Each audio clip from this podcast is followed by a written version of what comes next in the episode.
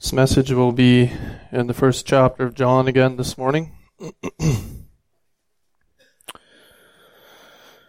so before we look at our text, I want to talk some about some introductory thoughts here and go back to our previous encounters with John.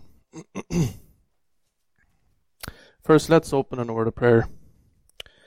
Heavenly Father, I thank you that at the appointed time you sent your one and only Son to earth to become flesh and to dwell among us sinners living in the darkness. You're running as far as possible from that great light. We loved the darkness and hated the light for fear of our evil deeds being exposed. In your great love, you provided perfect sacrifice for our sins. While we were yet sinners, you died for us, the godly for the ungodly. Thank you for all that you have done for us. Thank you for this body of believers, Lord. Lord, I ask that you might grant grace and wisdom to explain your word in a plain and understanding way. And I ask first of all that you may open my own heart and also each one's heart here today to understand and to live in obedience to your holy word. I ask this in Jesus' name. Amen. This morning's text, we will look at the third time John the Baptist is mentioned. But first, let's refresh our minds by going back to our previous encounters with him and looking at verses 6 through 8, John 1. We read this about him. There was a man sent from God whose name was John. He came as a witness to bear witness about the light. He was not the light, but came to bear witness about the light. So in these couple of verses, John brings out the prophethood of John the Baptist Notice a man sent from God. And he came as a witness to bear witness about the light. So he is sent from God as is a witness for him. This is one element of what makes a true prophet. Second appearance we found in verse 15. John bore witness about him and cried out, this was he of whom I said, He who comes before me ranks before me because he was before me. So here John again directs the spotlight away from himself to its proper place. He shines the light on the true light.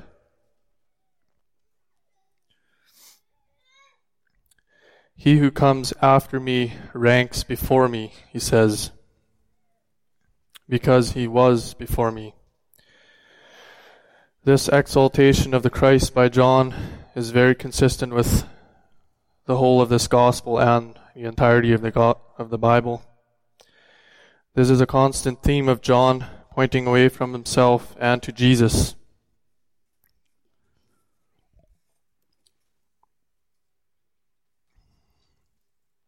We will see this clearly in our text today. What a stark difference between John the Baptist and the Pharisees of the day. If you want to see light versus darkness, do a study and compare the two. The Pharisees are always wanting attention. Although they dress very humbly, Jesus says they refer, they prefer the seats, the front seats in the synagogues and so on. But John, on the other hand, says, I must decrease and he must increase. So that brings us to our text today. Look with me at John 1, starting in verse 19 in your Bibles. I'm reading from the ESV for the most part, this sermon. And this is the testimony of John. When the Jews sent priests and Levites from Jerusalem to ask him, who are you? Verse 20, he, he confessed, did not deny, but confessed, I am not the Christ. And they asked him, What then? Are you Elijah? And he said, I am not. Are you the prophet? And he answered, No. So they said to him, Who are you? We need to give an answer to those who sent us. What do you say about yourself? And then verse 23, he said, I am the voice of one crying out in the wilderness, Make straight the way of the Lord, as the prophet Isaiah said. Thus far I'll read. So here I made sort of an outline of our passage. So in this passage in the beginning we we right away see we come across a delegation, an interrogation commissioned by the Jews. This is the first one found in this gospel. We find many of these in Scripture, especially in the Gospels. Judging by the progression of this, of the questions brought forth, we find some insight into some of the thoughts and some of the misconceptions of the people. Notice in verses 19 through 22, we find a series of questions presented to John, but in almost more of a statement form.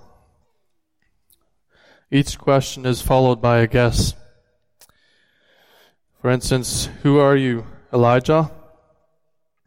But in verse 23, John tells them who he is, and he does so by quoting from the book of Isaiah.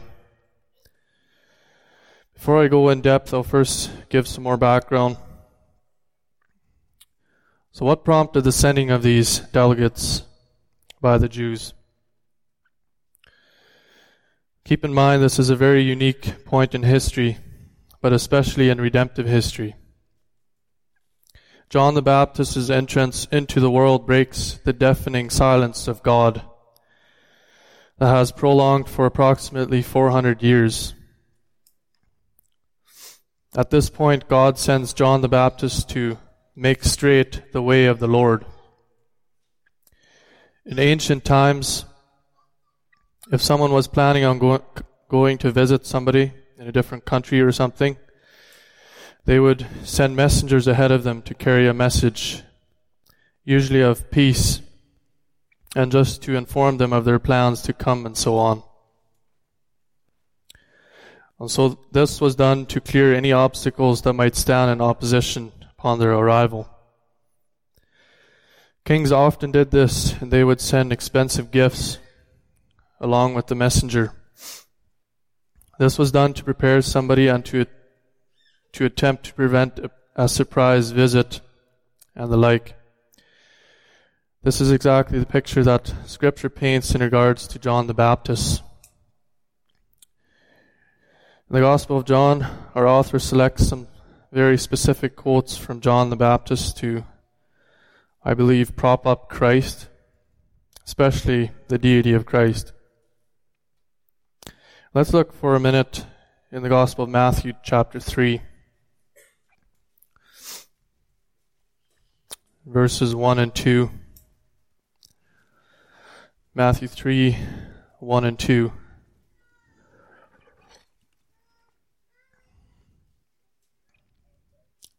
says this In those days, John the Baptist came preaching in the wilderness of Judea. And in verse 2, John the Baptist utters his first public words Repent, for the kingdom of, ha- of heaven is at hand. So the message is this Repent, for the kingdom of heaven is at hand. The kingdom, kingdom is come. The king is here, and you are not ready. You are unprepared. But now look at the first chapter of Mark. Here, John once again proclaims his message as Mark records it. Verse 4 and 5.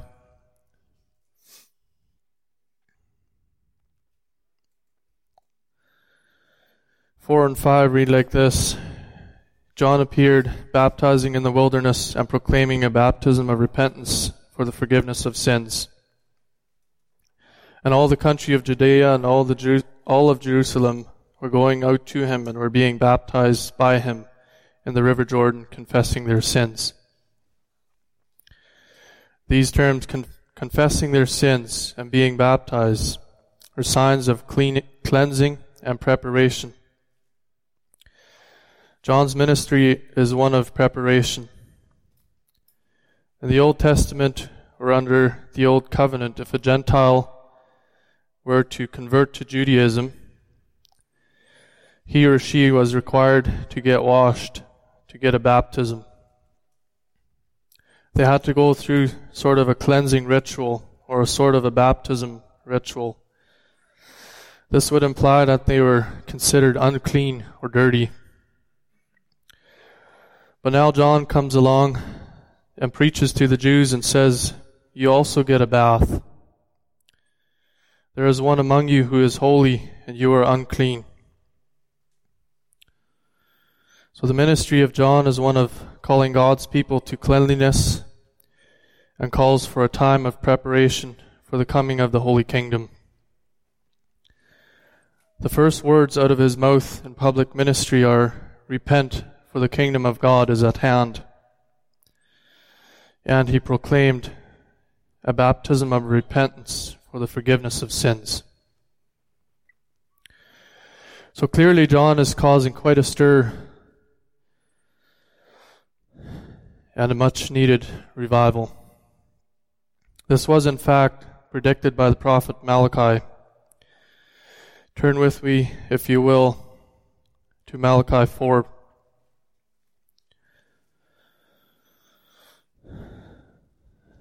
Found in verses 5 and 6.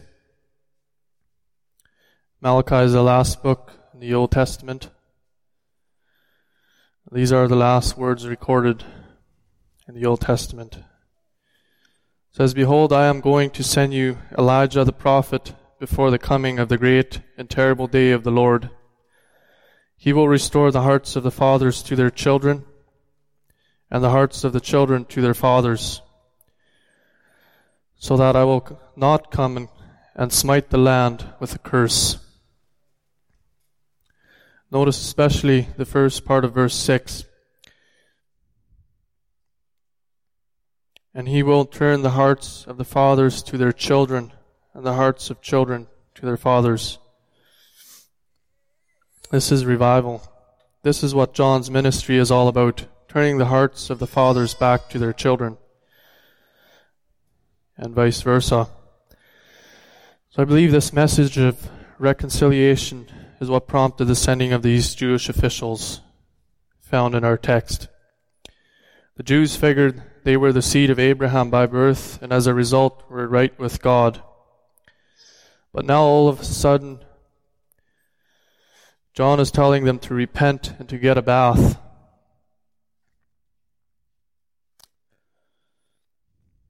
This is incredibly offensive to the Jews. But all of that background, background is to get to our text. Let's look a little more closely at verse 19. It says, And this is the testimony of John. In other words, this is what John the Baptist is saying about himself. When the Jews sent priests and Levites, so these priests were to come from the lineage of Levi, as commanded by God in the Old Testament, or the tribe of Levi. But of course, not all Levites were priests. Hence, our text says priests and Levites. Going on, it says from Jerusalem. They were sent out from Jerusalem. This could refer to the Sanhedrin. The Sanhedrin is the central governing authority of the nation of Israel at this time. They would definitely be located in the city of Jerusalem. Our text says they are sent to ask him. So these authorities do this all the time. They sent out men of lesser authority to question men who, in essence, were causing any kind of disturbance. And so they ask him, Who are you? They know his message, undoubtedly. They have obviously heard about him and probably heard him personally. They most likely perceived him to be a prophet. They want to find out just who is this John called the Baptist. So our text goes on to say in verse 20 John confessed and did not deny, but confessed, I am not the Christ. Why would John confess, I am not the Christ? What is prompting this confession? Well, let's look at Luke 3 for a second. I think we'll find our, some clues there. Verse 16. There were all kinds of theories and misconceptions about who John was. Here we find one of them.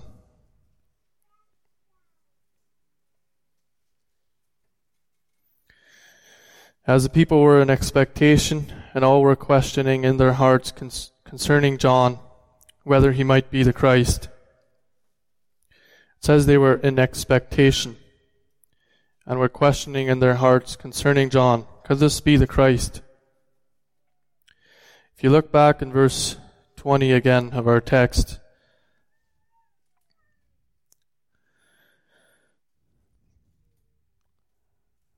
Here, John specifically denies this misunderstanding. He says, I am not the Christ. There were a lot of people wondering and expecting could this be him? Is this the Messiah to come?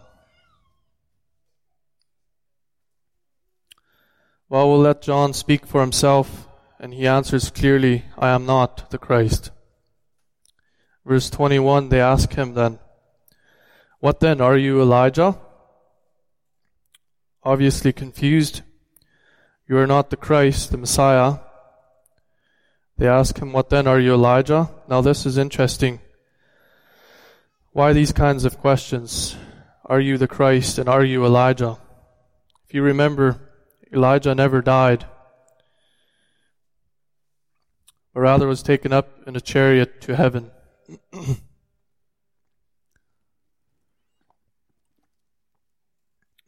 Excuse me.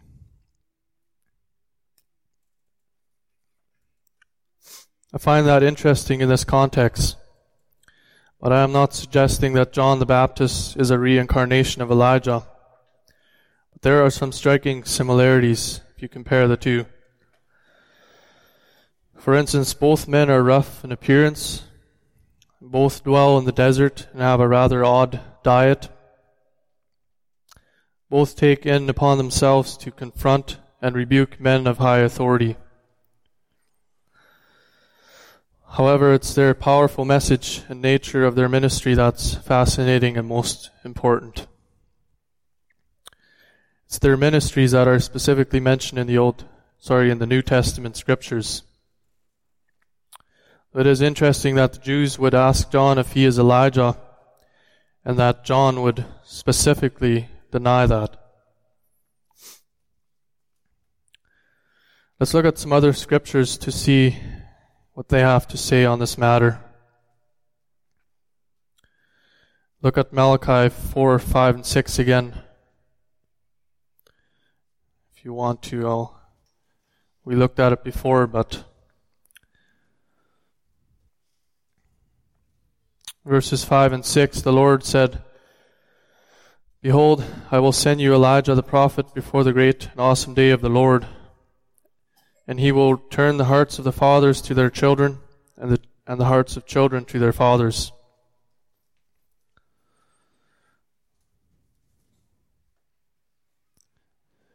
And then again, Matthew 11, back to the New Testament. Matthew 11, 13, and 14.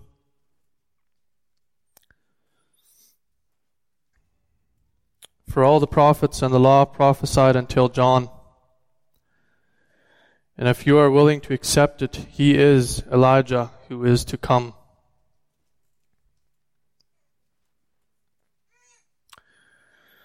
This verse would indicate that someone other than a literal Elijah could fulfill the prophecy given by Malachi.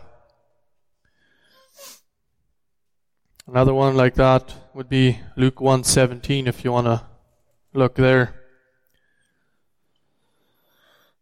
Luke chapter 1 and verse 17.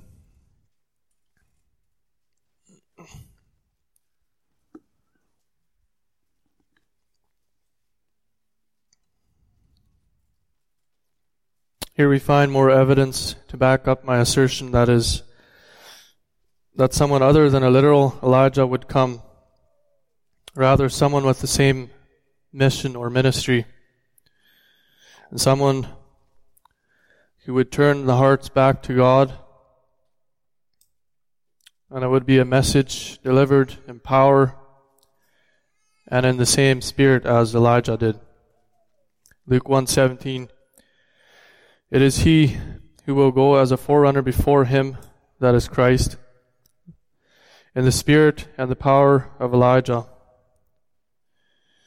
and to turn the hearts of the fathers back to their children, and the disobedient to the, the attitude of the righteous, so as to make ready a people prepared for the Lord. So we see this ministry of reconciliation and preparation here in Luke likewise. This verse is actually a partial quote from Malachi 6 Malachi 4, verse 6, where it says, A forerunner will come in the spirit and power of Elijah.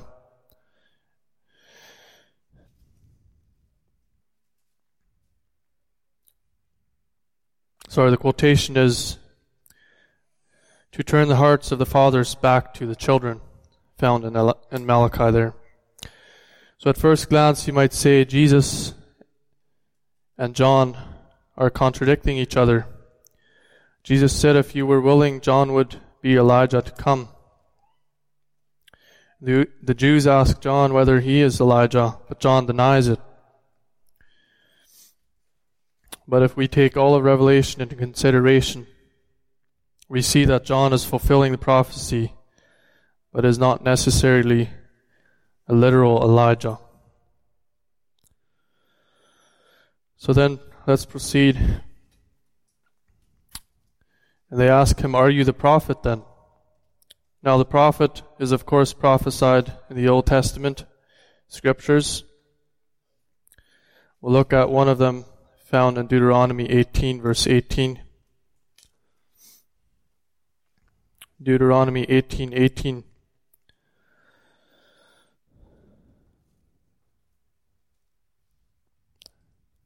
I will raise, this is God speaking, and I will raise up a prophet from among their countrymen like you. Like you is referring to Moses. If you compare Jesus and Moses, you find out they also have many resemblances. In Matthew 2, Jesus was spared death when the evil king Herod heard that Jesus had been born, that he was called the king of the Jews. He sought to kill Jesus. And Moses in Exodus 2 was born, and being a Hebrew, Pharaoh wanted to kill him as he was killing all the Hebrew children at that time. But Pharaoh's daughter protected him. And then in Philippians 2, Jesus renounced the royal court. He did not count his equality with God something to be grasped or held on to but instead humbled himself even to the point of death. And then in Hebrews 11:24 to 26, Moses refuses to be called Pharaoh's daughter's son. And he also did not count the passing pleasures of sin something of value in comparison to the pleasures of Christ. And Jesus had compassion on his people, as did Moses, the list goes on, but I think you get the point. God promised to raise up a prophet like Moses, and Jesus is recognized then in Acts 3 22, if you will turn there, as the prophet promised to come. Acts 3 22 and 23. I'll read it here. Moses said, and this is the Apostle Peter quoting from Deuteronomy. The Lord God will raise up for you a prophet like me from your brethren. To him you shall give heed to everything he says to you, and it will be that every soul that does not heed the prophet should be utterly destroyed from among the people. So here in Acts, Peter, an apostle of Jesus Christ, recognizes Jesus to be the fulfillment of the prophecy given by God in Deuteronomy. So having asked John whether he be the Christ, or Elijah, or the prophet, John answers no. then verse 22. So they then said to him, Who are you? They're getting a little antsy. We presume you to be the Christ or Elijah or maybe the prophet. You, you deny to be any of those. So tell us plainly. We need to give an answer to those who sent us. What do you say about yourself? What do you, John, profess to be? What is your testimony? We are more confused now than when we came here. We need to bring an answer back to our peers. So, John, who is now finally given the opportunity to actually speak when they stopped guessing as to his identity, says, and he quotes from the prophet Isaiah I am the voice of one crying out in the wilderness, Make straight the way of the Lord, as the prophet Isaiah said. Please turn to Isaiah 40. We'll read the quotation. Isaiah 40 verse verses 3 to 5.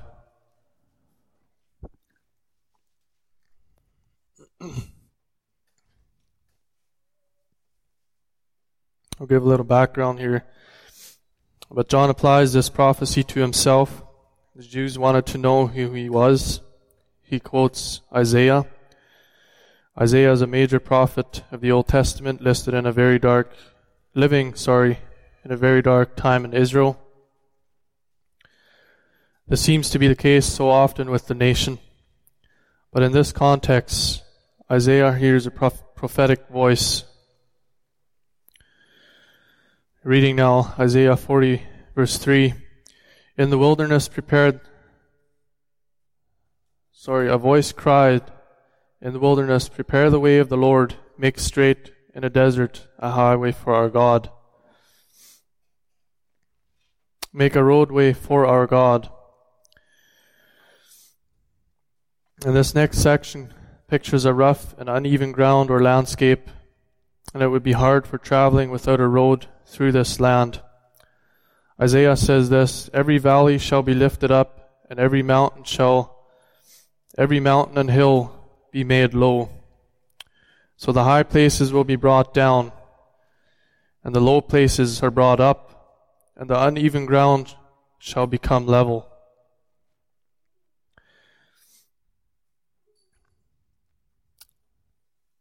This is landscaping. This ground requires a lot of hard work. Before you have a road, you have to prepare the ground first. The mountains must be brought lower and the valleys brought up so that the two can meet in the middle. And the rough places, the rough places, a plain at the end of verse 4.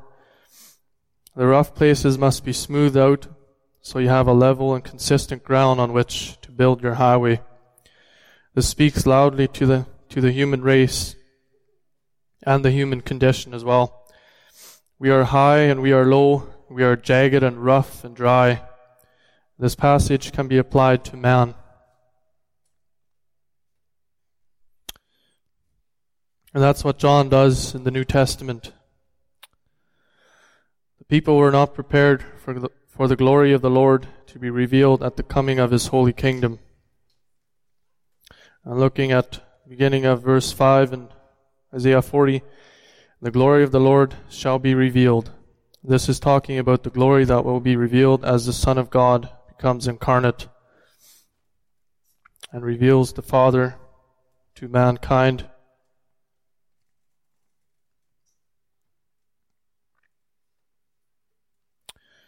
So, what should we take from our passage today to apply? I believe it is this that the Word of God tells us that none of us are ready for the coming of the perfect and holy Messiah. Excuse me. We are rough and stained with sin and unprepared for our God to come into our presence. We need to be smoothed out. We need to be brought low. And we need to be lifted up from the mire. There is another picture painted in Scripture, and it refers to hard ground, an untilled ground, symbolizing the hearts of man. Before a crop can be planted, the land first has to be tilled and watered and prepared for the seed to go into it. This is vital in order for the seed to germinate and grow. The hard ground is symbolic of the human heart condition. It is hardened and calloused by the deceitfulness, deceitfulness of sin. Scripture tells us the intents of the hearts of men are only evil continually. Men's hearts are desperately wicked. Who can know them? These hearts of stone are not ready for the seed of righteousness to be planted in them. The heart of stone needs to be replaced by a heart of flesh. And this is often called regeneration or the new birth. The point is this we need heart surgery. If you are unbelieving this morning, you need heart surgery. The Bible says in Romans 10, verse 10, For with the heart one believes and is justified, and with the mouth one confesses and is saved. The Bible also says the natural man or the flesh cannot do what is pleasing to God. The heart of stone is unable to come to God unless something happens first. First, we must be sought by God. John 6:45 tells us it is written in the prophets and they will all be taught by God. Everyone who has heard and learned from the Father comes to me. Everyone who has heard and learned from the Father comes to Jesus. This learning and hearing is the prep work by the Father. It is pre salvation or enabling work of the Father in order for the sinner to come to Christ. This is divine heart surgery performed by the great physician. And this is man's need. That was man's need in John's day. Although that was a unique period in history, with the preparation work necessary for the coming of the Messiah, Man's condition has not changed since then. In fact, it does not change except by the changing of the heart by the Savior. So, as John cried out in the wilderness, Make straight the way of the Lord, so we should cry out at the world, Repent, for the kingdom of God is at hand. Matthew 3 8 to 9. Bear fruit in keeping with repentance, and do not presume to say to yourselves, We have Abraham as our father. Or in our day it might be, But I made Jesus my Lord and Savior at this and this time, and although I live like the world and I don't really care much about God, other than to receive His benefits, I know I am saved because I made a decision back then. Matthew tells us, actually, it's John speaking in Matthew, but bear fruit in keeping with repentance.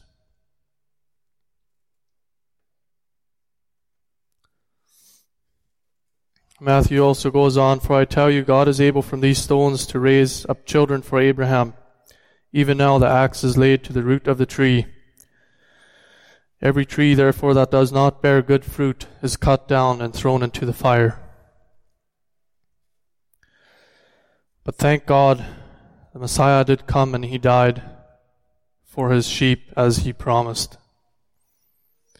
And now God is calling men everywhere to repent, to put their trust in the powerful Savior, Jesus Christ.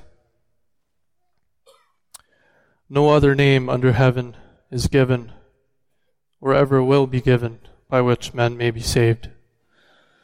Let's pray. Gracious Heavenly Father, once again I come before you. I thank you for your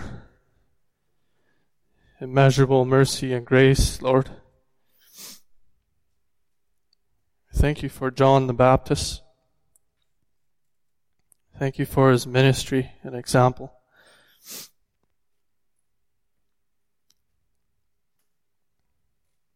As he constantly insisted on pointing away from himself, but to Christ, and to only focus on him. We see this good example of Christ likeness in him, Lord as he humbly referred to himself as a voice instead of a person, to focus rather on Christ as Christ spoke through him.